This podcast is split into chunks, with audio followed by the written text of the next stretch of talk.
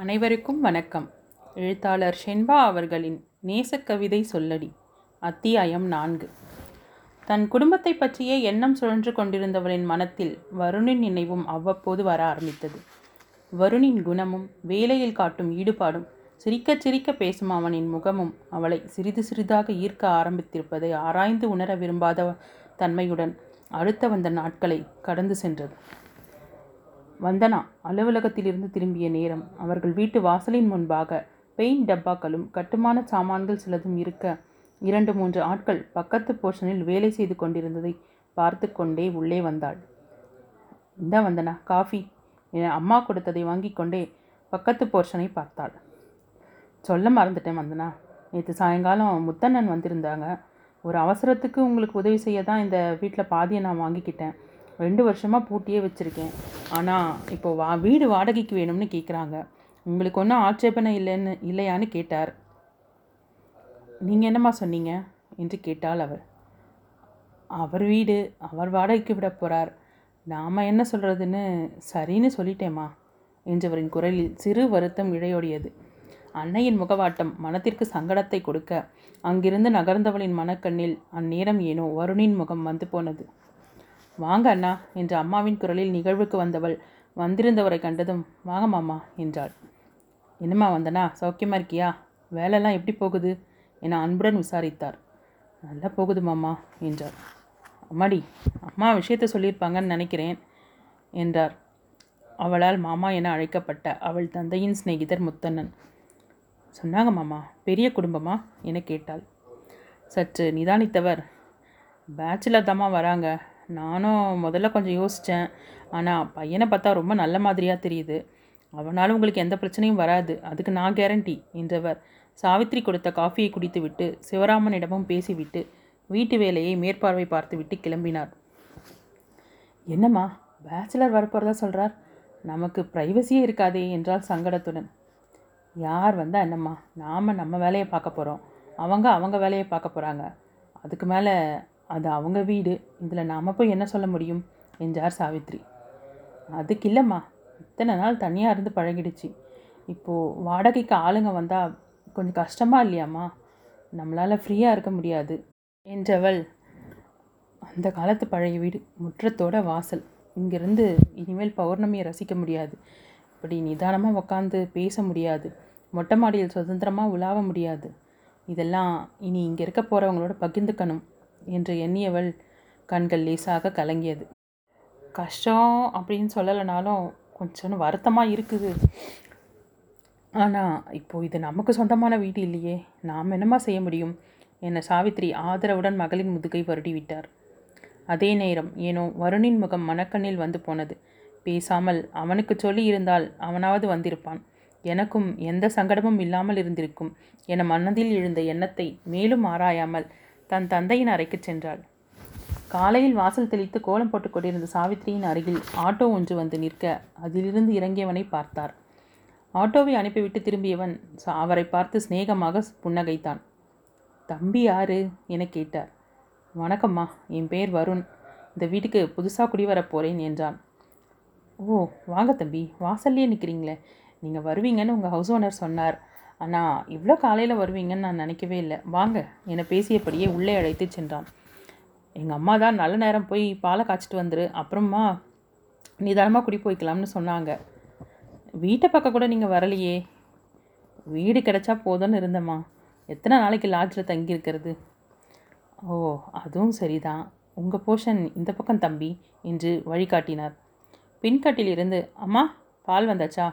அப்பா எந்திரிக்கிற நேரம் காஃபி போடணும் என சொல்லிக்கொண்டே வாசலுக்கு வந்த வந்தனா தன் அம்மாவின் பின்னால் வந்தவனை கண்டு திகைத்து நின்றாள். அதிகாலை பணியில் குளித்த புத்தம்புது ரோஜாவாக சிகப்பு நிற சுடிதாரில் ஈரக்கூந்தலை துடைத்தபடி வந்தவளை பார்த்த வருணின் கண்களில் ஒரு மின்னல் மின்னி மறைய வந்தனாவின் திகைத்த பார்வையை ரசித்தான். ஹலோ வந்தனா மேடம் சௌக்கியமா? உங்களை நான் இங்கே எதிர்பார்க்கவே இல்லை என்றவனை நெற்றிச் சுருங்க பார்த்தாள். அவளையும் வருணையும் விசாரிப்பையும் பார்த்த சாவித்ரி தம்பி உனக்கு முதல்லையே தெரியுமாமா என கேட்டார். நல்லாவே தெரியும் ஆண்டி. நானும் வந்தனா மேடம் ஆஃபீஸில் தானே வேலை செய்கிறேன் என்றான் அவன். ஓ அப்படியா? என்ற அம்மாவின் மலர்ந்த முகத்தை பார்த்தவள். எங்கள் சீஃப் இன்ஜினியர்மா என்றவள். பால் வந்தாச்சு போல இருக்கு சத்தம் கேட்குது நான் போய் கொண்டு வரேன் என்று வருணை நிமிர்ந்து பார்க்காமலேயே வாசலை நோக்கி சென்றாள்.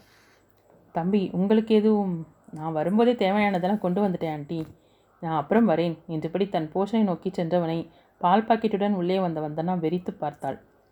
சாவித்ரி காஃபி கலந்து கொண்டே பார்த்தா நல்ல பையனாக தெரியுது. நான் கூட பயந்துட்டே இருந்தேன் என சொல்ல கேட்டுக்கொண்டிருந்தவள் தன் தந்தைக்கு காஃபியை பதமான சுட்டில் ஆற்றி கொடுத்துவிட்டு படித்து கொண்டிருந்த தன் தம்பி தங்கைகளுக்கும் கொடுத்துவிட்டு வந்தாள்.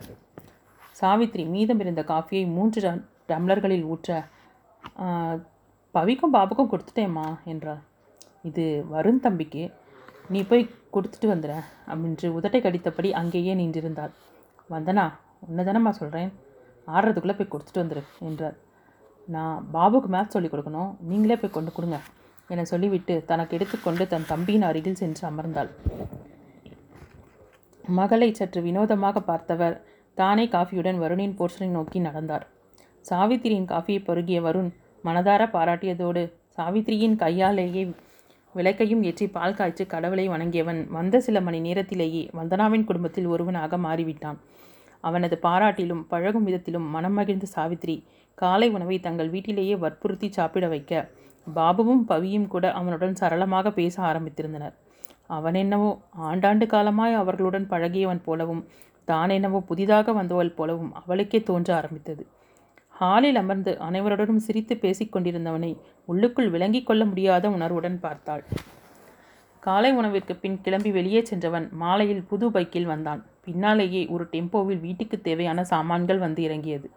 உதவுகிறேன் பேர் வழி என பாபுவும் பவியும் பின்னால் செல்ல சாவித்ரி வந்தவர்களுக்கு காஃபியோடு சென்று உபசாரம் செய்ய நடப்பதையெல்லாம் ஹாலில் இருந்த தூணில் சாய்ந்து நின்று வேடிக்கை பார்த்து கொண்டிருந்தாள் வந்தனா. இரவு உணவை தட்டில் வைத்து கொண்டிருந்தவளிடம் வந்தனா இன்னொரு தட்டும் எடுத்து வை வருண் தம்பியை நான் சாப்பிட கூப்பிட்டுருக்கேன் என்ற அம்மாவை ஆழ்ந்து நோக்கினாள். ஏம்மா இன்னைக்கு காலையில் தான் அவரை பார்த்துருக்கேன் வீட்டை சீர்படுத்தி கொடுத்தீங்க. சரி அதோட விட வேண்டியது தானே? இது என்ன புது பழக்கம்? இன்னும் அவரை பற்றி நமக்கு சரியாக கூட தெரியாது என்றால் கடுப்புடன். பாவம் வந்தனா உடம்புக்கு முடியாத அம்மாவை அப்பா பொறுப்பில் விட்டுட்டு வந்து இங்கே தனியால் வேலைக்கும் போய் சமையலை செஞ்சு சாப்பிட்றது ரொம்ப கஷ்டம். நாம் என்ன தினமுமா செய்ய போகிறோம் இன்றைக்கி முழுக்க அந்த பிள்ளைக்கு வேலை சோர்ந்து போய் தெரியுது. அதோட ஒருத்தரை பற்றி தெரிஞ்சுக்க கூடவே பழகணும்னு இல்லைம்மா. என்னோட வயதோ அனுபவம் சொல்லுது. அந்த தம்பி ரொம்ப நல்ல பிள்ளை. என்னை மகளுக்கு எடுத்து சொல்லிவிட்டு வேலையை தொடர்ந்தார். வந்தனா ஒன்றும் சொல்லாமல் உணவு வகைகளை ஹாலில் வைத்துவிட்டு தந்தையின் அறைக்கு டிஃபனை எடுத்துக்கொண்டு சென்றாள். அவருக்கு சாப்பிட உதவி கொண்டிருந்தவளுக்கு ஹாலில் கேட்ட சிரிப்பு சப்தமும் பேச்சும் கடந்த காலத்தை நினைவுபடுத்த பழைய நினைவுகளில் மூழ்கியிருந்தவளை சிவராமனின் இருமல் சத்தம் நினைவுக்கு கொண்டு வர தண்ணீரை பருக கொடுத்தாள். Wow aunty delicious. இந்த மாதிரி ஒரு தோசையை நான் சாப்பிட்டதே இல்லை. வருண் பாராட்ட சாவித்திரிக்கு பெருமையாக இருந்தது. அங்கிள் இது என்ன பிரமாதம்? எங்கள் அம்மா சண்டே காலையில் கேப்பக்களையும் கீரை கூட்டம் செய்வாங்க. சாப்பிட்டு பாருங்கள் அப்புறம் சொல்லுங்கள் என பாபுவும். ஆமாம் அங்கிள் ஒரு தடவை சாப்பிட்டு பாருங்கள் அப்புறம் எங்கள் அம்மா சமையலை மறக்கவே மாட்டீங்க என பவியும் மாறி மாறி சொல்ல வருண் சுவாரஸ்யமாக கேட்டுக்கொண்டிருந்தான். ஏ பவி பாபு சீக்கிரம் சாப்பிட்டு வந்து படுங்க. காலையில் ஸ்கூல் போகணும். நினைவில்லையா? என சொல்லிக்கொண்டே சமையலறைக்கு சென்று பாத்திரங்களை சிங்கில் போட்டு தேய்க்க ஆரம்பித்தாள் வந்தனா. அவளின் வாய் பேசாவிட்டாலும் பாத்திரத்தின் ஓசை ஹால் வரை கேட்க கண்களை விரித்து புருவத்தை உயர்த்தி தோள்களை குலுக்கியவன் தனக்குள் சிரித்து கொண்டான். ஓகே சுட்டீஸ் சீக்கிரம் சாப்பிட்டுட்டு கொஞ்ச நேரம் ரிலாக்ஸாக நடந்துட்டு அப்புறமா படுத்து தூங்குங்க என்றான். ரிலாக்ஸாவா மொன்ன நாங்கள் தனியாக இருந்தோம். இப்போ நீங்களாக இருக்கீங்களே? நீங்களும் சொல்லியிருக்கீங்களே நைட்டில் மாடியில் நடக்கிறது எனக்கு ரொம்ப பிடிக்கும்னு. என்னை பாபு பட்டேன்னு சொன்னான். ஸோ வாட் நான் என்ன புளியா சிங்கமா? உங்களை கடிச்சு தின்னுட? இல்லை உங்களுக்கு எதுக்கு டிஸ்டர்பன்ஸ் பாவனா சங்கடத்துடன் சொன்னான். நோனோ இது உங்கள் வீடு. நீங்கள் முத்தத்து வாசலில் உட்காந்து பௌர்ணமி ரசிக்கலாம் மாடியில் ஜாலியாக வளர்த்தலாம் தோட்டத்தில் நிம்மதியாக கதை பேசலாம். நீங்கள் விருப்பப்பட்டு உங்கள் கூட என்னையும் சேர்த்துக்கிட்டா எனக்கு இன்னும் சந்தோஷம். உங்களோட சுதந்திரத்தில் நான் என்றைக்குமே தலையிட மாட்டேன் என்றான் அவன். தேங்க்ஸ் அங்கிள் என இருவரும் மகிழ்ச்சியுடன் ஆர்ப்பரிக்க குட் நைட் என சொல்லிக்கொண்டு வருண் கிளம்பினான். கிச்சனில் நின்றிருந்த வந்தனாவிற்கு வருணின் வார்த்தைகள் துல்லியமாக கேட்டது. ஒரு கணம் அவள் உடல் சிரித்தது தான் அன்று நினைத்ததை அதே வார்த்தைகளை சற்று மாற்றி சொல்லியிருக்கிறான். எப்படி? இது தனக்கு சொல்லப்பட்டது தானா? என எண்ணியபடியே வந்தனா கிச்சன் ஜன்னல் வழியாக எட்டி பார்த்தாள். தன் அறை வாசல் வரை சென்றவன் நின்று திரும்பி பார்க்க இருவரின் பார்வையும் தயக்கத்துடன் தழுவிக்கொண்டது. அதை சற்றும் எதிர்பார்க்காத அவளின் இதயம் தன் துடிப்பின் வேகத்தை மெல்ல அதிகரித்தது. திரும்பி ஜன்னல் கதவில் சாய்ந்தவளின் உடலில் ஜிவ்வென சூடேற பின்னங்கழுத்தில் சில்லென ஒரு குளிர்ச்சி பரவ இமைகள் தானாக மூடிக்கொண்டன. அவளின் பார்வையும் அவள் கண்களில் தெரிந்த மெல்லிய எதிர்பார்ப்பையும் உணர்ந்தவனாக சிரிப்புடன் தன் அறைக்குச் சென்றான். அத்தியாயம் ஐந்து. தன் கையே தனக்குதவி என வரும் தினமும் காலையில் மேகி நூடுல்ஸ் பிரெட் என ரெடிமேட் உணவு வகைகளை கண்டுபிடித்தவர்களை வாழ்த்தி கொண்டே சாப்பிடுவான். சாவித்ரிக்கு நன்றாக சாப்பிட வேண்டிய வயதில் இப்படி அரைகுறையாக சாப்பிடுகிறானே என்று மனம் வருந்த வந்தனா ஏதேனும் சொல்வாளோ என்ற சிறு மனத்தாங்கள் இருந்தாலும் அவளுக்கு தெரியாமல் சில நாட்கள் வருணிற்கு காலை உணவை அவன் மறுத்தாலும் கொடுத்து விட்டு வருவார். ஹோட்டலிலிருந்து வாங்கி வந்த மதிய உணவை சாப்பிட்டு கொண்டிருந்த வருண் யோசனையுடன் சந்தனம் சார் ஏன் நம்ம கம்பெனியில் ஒரு கேன்டீன் இல்லை? ஏதாவது அவசரம் டீ காஃபி வேணும்னா கூட பக்கத்து தெருவுக்கு யாரையாவது அனுப்பி வாங்கிட்டு வர வேண்டிய சூழ்நிலை என்று கேட்டான். அவன் எதிரில் அமர்ந்திருந்த வந்தனாவும் உடன் பணிபுரிவோரும் நிமிர்ந்து பார்த்தனர். சந்தானம் இந்த கம்பெனி ஆரம்பித்த காலத்திலிருந்து வேலை செய்பவர் முதலாளிக்கு விசுவாசமானவர். வருண் ஏதேனும் சொல்லி விஷயம் பெரிதாக ஆவதற்கு முன் பேச்சை மாற்ற முயன்றனர் சிலர். எல்லோரும் வீட்டிலிருந்தே சாப்பாடு கொண்டு வரோம். அப்புறம் என்ன? என்றும் கடை டீ கடைக்காரனும் கொஞ்சம் பிழைச்சிக்கட்டுமே எனவும் சிரித்து மழுப்பினர். ஏன்? அதே நம்ம கம்பெனியில் ஒரு கேன்டீன் ஆரம்பித்தா கூட நாலு பேர் சேர்ந்து பழைக்கலாமே. கிட்டத்தட்ட முப்பது பேர் இங்கே வேலை செய்கிறோம் சில நாள் சைட்டுக்கு போகிற இடத்துல நல்ல சாப்பாடு கிடைக்கும்னு சொல்ல முடியாது. சில நேரம் வேலை இழுக்கலாம். அப்போலாம் ஹோட்டலில் சாப்பாடு கிடைக்காம போகலாம். சில இடங்களில் ஹோட்டலே இருக்காது. அவங்கெல்லாம் பட்டினியாகவே வேலை செய்ய முடியுமா? இதெல்லாம் கூட விடுங்க. என்னை போல் இன்னும் வேலைக்காக இங்கே வந்து தனியாக தங்கியிருக்கிறவங்களும் இருக்காங்க. எல்லாருக்கும் ஹோ ஹோட்டல் சாப்பாடு ஒத்துக்காது. என்ற வருடின் பேச்சையும் சிலர் ஒப்புக்கொள்ளவே செய்தனர். வருண் நீங்கள் வேலைக்கு சேர்ந்து கொஞ்ச நாள் தான் ஆகுது. அதுக்குள்ளே ஆஃபீஸில் இருக்கவங்களுக்குள்ள பாலிடிக்ஸ் பண்ணாதீங்க. என அவனுக்கு எதிராகவும் குரல் எழும்பியது. இருபுறமும் பேச்சு வலுக்க சந்தானம் அமைதியாக பார்த்து கொண்டிருந்தார். அவ்வளவு நேரமும் அருகில் அமர்ந்து பார்த்து கொண்டிருந்த வந்தனா அவர் சொல்கிறதுல என்ன தப்பு? அவர் சொல்கிறதுலையும் நியாயம் இருக்குது நாம் ஒன்றும் இதுக்காக கொடிப்பிடிச்சு போராட்டம் பண்ண போகிறது இல்லையே. எம்டி கிட்ட கேட்கலாம். நம்ம வசதிக்காகத்தானே பேச போகிறோம் இதில் பாலிடிக்ஸ் எங்கேருந்து வரும்? என சொல்ல அவள் சொல்வதும் உண்மை என புரிந்து சென்றவர்கள் சிலர் இருக்க இது எங்கே போக முடியுமோ என்று சிலரும் தங்கள் உணவை முடித்துக்கொண்டு அங்கிருந்து சென்றனர். அவள் பேசியதை ஆச்சரியத்துடன் பார்த்து கொண்டிருந்தவளிடம் வருண் சார் இதை பேச்சோடு நிறுத்திடாம எம்டி சார் வந்ததும் பேசி நல்ல முடிவை எடுங்க என்றவள் அவனின் பதிலை எதிர்பார்க்காமல் சென்றுவிட வருண் மௌன சிரிப்புடன் அவளையே பார்த்து கொண்டிருந்தான். வர வர உலகத்தில் என்ன வெல்லாமோ அதிசயமெல்லாம் நடக்குது என்றாள் ஜோதி. இப்போ அப்படி என்ன அதிசயத்தை நீ பார்த்துட்ட? இந்த பெருமூச்சு விடுற? வேலையை தவிர எதையுமே வருண்கிட்ட பேசாத வந்தனா இன்னைக்கு அவருக்கு சாதகமாக பேசியிருக்கிறது அதிசயம் இல்லையா? என கிண்டலாக சொன்னாள். திரும்பி பார்த்த வந்தனா இப்பவும் வருண் சார் நம்ம கம்பெனியில் இருக்கோம் எல்லோருக்காகவும் பேசினது சரின்னு சொன்னே தவிர ஸ்பெஷலாக எதுவும் இல்லை. சும்மா தொண தொணன்னு எதுவும் சொல்லாமல் போய் வேலையை பார் என்றவள் தன் வேலையை பார்க்க ஆரம்பித்தாள். நீ எதுவும் இல்லை இல்லை என்று சொல்லும் போதெல்லாம் உன் என் காதில் உண்மையை மறைக்கிறேன் உண்மையை மறைக்கிறேன்னு தான் விழுது. இப்போ என்ன சொன்னாலும் நீ ஒத்துக்க போகிறதில்ல வெயிட் பண்ணுறேன் கத்திரிக்காய் முத்துனா கடத்தருக்கு வந்தே ஆகணும் என மனதிற்குள் நினைத்து சிரித்து கொண்டாள் ஜோதி. அத்தியாயம் ஆறு. வந்தனாவிற்கு முன்பாக வீட்டிற்கு வந்துவிடும் வருண் சிவராமனின் அறையில் அமர்ந்து சிறிது நேரம் பேசிக்கொண்டிருப்பான் பாபு பாவனாவிற்கு கணக்கை எப்படி எளிதாக போடுவது? ஃபார்முலாக்களை எப்படி எளிதாக மனதில் இருத்திக் கொள்வது என பாடம் சம்பந்தமாகவும் விடுமுறை நாட்களில் கிரியேட்டிங் ரைட்டிங் பொது அறிவு வினாவிடை என அவளின் நேரம் வந்தனா குடும்பத்தினருடன் விரைவாகவும் இனிமையாகவும் கழிய வந்தனாவின் வேலைகளும் பெருமளவு குறைந்தது. வந்தனாவின் வேலைப்பழு சற்று குறைந்திருந்தாலும் தன்னிடம் அவர்கள் செலவழிக்கும் நேரம் குறைவதோடு தன்னை விட வருணிடம் அவர்களின் பேச ஆர்வம் காட்டுவதை எண்ணி வருத்தமாகவும் இருந்தது. நாட்கள் வேகமாக ஓடியது. தான் திருமணத்திற்கு பின் அலுவலகம் வந்த கௌஷிக் தன்னிடம் பேசிய வருணின் கோரிக்கையை கேட்டு அதை பற்றி விவாதித்து விரைவில் கேன்டீன் ஆரம்பிக்க சம்மதித்து அதற்கு தகுந்த ஆட்களை தேர்ந்தெடுக்கும்படி உத்தரவிட்டான். வருணை மெச்சிக்கொண்டே வீட்டிற்கு வந்த வந்தனா அப்படியே அசந்து போய் நின்றாள். பின்னறையில் இருந்த சிவராமனை இரு கைகளிலும் ஏந்தி கொண்டு ஹாலில் போட்டிருந்த சாய்வு நாற்காலையில் அமர வைத்தவன் இப்போதான் அங்கிள் இந்த வீட்டுக்கு ஒரு களை வந்திருக்கு. இல்லையா ஆண்டி? என சாவித்ரியை பார்க்க அவர் நெகிழ்ச்சியுடன் ஆம் என தலையசைத்தார். அங்கிள் நமக்கு நாமளே தான் மருந்து. எப்பவும் இருட்டு ரூமில் உட்காந்துருந்தா எப்படி? இப்படி ஹாலில் உட்காந்து உங்கள் பசங்க கூட பேசிகிட்ருங்க அதுவே உங்களுக்கு பாதி தெம்ப கொண்டு வந்துடும். என மண்டிக்கிட்டு அமர்ந்து பேசி கொண்டிருந்தவன் தன் அருகில் வந்து நின்றவளை பார்த்தான். அப்பா என நான் தழுத்தழுக்க தன் தந்தையின் கரத்தை பற்றி கொண்டால் வந்தனா. சிவராமனின் இமைகளும் லேசாக நனைய தன்னை கட்டுப்படுத்தி கொண்டவர் மகளின் கண்ணீரை துடைத்து விட்டார். ஆனாலும் இத்தனை நாள் சுமந்த வேதனையும் வலியும் பாதியாக குறைந்தது போன்ற நிம்மதி உணர்வு அவளை கண்ணீர் விட வைத்தது. உணர்ச்சிகரமான சூழலை மாற்ற எண்ணியவன் ஆண்டி இப்படி மாறி மாறி ஆளாளுக்கு கண்ணீர் விட்டா நான் என் ரூம்க்கு போட்டில் தான் போகணும் என சொல்ல அங்கே சிரிப்பலை மெல்ல பரவியது. தன் தந்தையின் மடியில் தலை சாத்திருந்த வந்தனாவும் தன்னை மறந்து புன்னகைக்க வருணின் பார்வை அவளை ஆசையுடன் தழுவியது. வெகு நாட்களுக்கு பிறகு அந்த வீட்டில் மீண்டும் சிரிப்பின் ஒலி வாசல் வரை கேட்டது. அவர்களின் சந்தோஷத்தில் குறுக்கிடாமல் மெல்ல அங்கிருந்து கிளம்பி வெளியேறினான். திரும்பி வரும்போது சிவராமனுக்கு வாக்கர் ஒன்றை வாங்கி வந்தான்.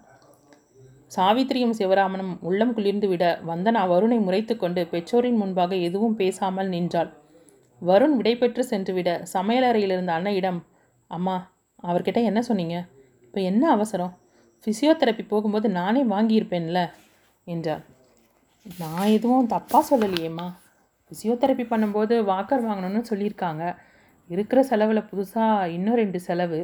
வந்தனாவுக்கு தான் நாங்கள் பாரமாக இருக்கோம்னு சொன்னேன் என்று இழுத்தவரிடம் அவளின் கடும் பார்வையில் சொல்ல வந்ததை பாதியிலேயே நிறுத்தினார். நான் என்னைக்காவது அப்படி நினச்சிருப்பேனா? நீங்களாம் எனக்கு பாரம்னு என்றவளின் கண்கள் கலங்கியது. இல்லைன்னு சொன்னாலும் உண்மை அதானம்மா காலாகாலத்தில் உன்னை கரை சேர்க்க முடியாத பாவிங்க தானே நாங்கள் அன்னைக்கு மட்டும் எல்லாம் நல்லபடியாக நடந்திருந்தா? போதம்மா. இன்னும் எத்தனை நாளைக்கு அதே விஷயத்தை திரும்ப திரும்ப பேசுவீங்க? நீங்கள் என்னை சமாதானம் செய்ய பார்க்காதீங்க. பாவனா பாபு ஒரு நிலைக்கு வர்ற வரைக்கும் நான் கல்யாணம் செஞ்சுக்கவே போகிறதில்ல அவசியமாக நம்ம வீட்டு விஷயத்தை வெளியாட்கள்கிட்ட பேசாதீங்க. என அழுத்தமாக சொல்லிவிட்டு கலங்கிய கண்களுடன் சென்றாள். வெகு நாட்களுக்கு பிறகு கேட்ட சிரிப்பு சப்தமும் சந்தோஷமும் இருந்த சுவடு தெரியாமல் காணாமல் போனது. இத்தனை நாட்கள் தங்கள் வீட்டிற்கு உரிமையுடன் வந்து சென்றதை ஏதும் சொல்லாமல் இருந்தவளுக்கு இன்று ஏனோ எரிச்சலாக வந்தது. தன் உரிமைகளை தட்டி பறப்பது போல் ஆதங்கம் தோன்றியது. அவன் எப்படி செய்யலாம் என ஆத்திரம் வந்தது. வானில் மேகக்கூட்டத்தில் மறைவதும் வெளியே வருவதுமாக இருந்த நிலவை ரசிக்கும் மனநிலை அற்றவளாக அதை வெறித்தபடி மாடியில் நின்றிருந்தாள் வந்தனா. ஏதோ உணர்வு தோன்ற திரும்பி பார்த்தாள். வருண் அவளையே பார்த்தபடி படியொருகில் நின்றிருந்தான்.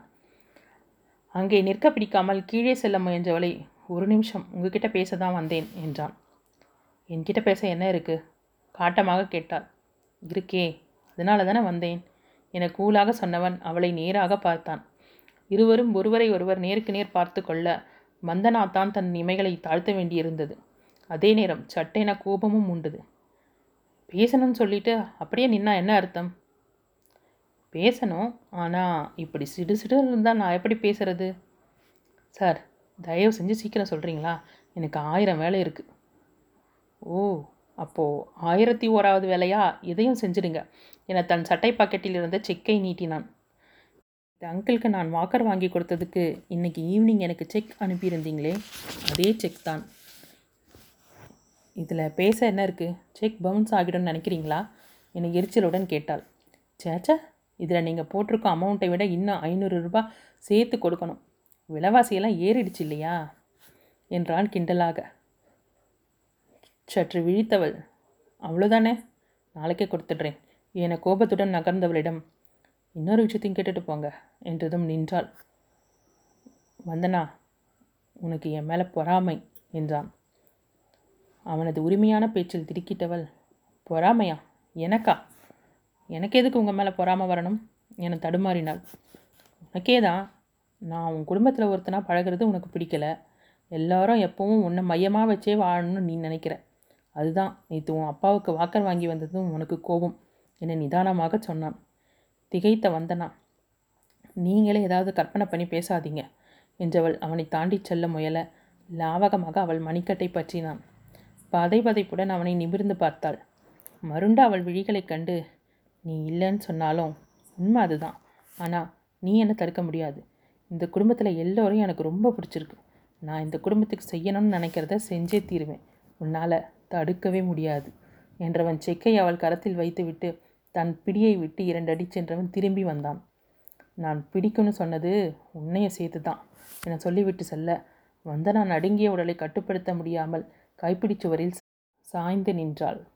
அடுத்து வந்த நாட்களில் வந்தனா தன்னை மேலும் தனக்குள்ளேயே சுருக்கி கொண்டாள். வருணின் முகத்தை நேரடியாக பார்ப்பதையே தவிர்த்தாள். வேலை நேரத்திலும் அவன் கண்களை நேராக பார்க்காமலேயே பேசிவிட்டு செல்பவளை புன்னகையுடன் பார்த்து கொண்டிருப்பான். தன்னிடம் நேரடியாக பேச மாட்டாளா என சிறு ஏக்கம் அவனது மனத்திற்குள் எழவே செய்தது. இதே வந்தனா தன்னிடம் சண்டையே போடப் போகிறாள். தானும் அவளுடன் சரிக்குச் சமமாக பேசப் போகிறோம் என அவன் நினைத்தே இருக்க மாட்டான். ஆனால் அந்த நாளும் வந்து சேர்ந்தது.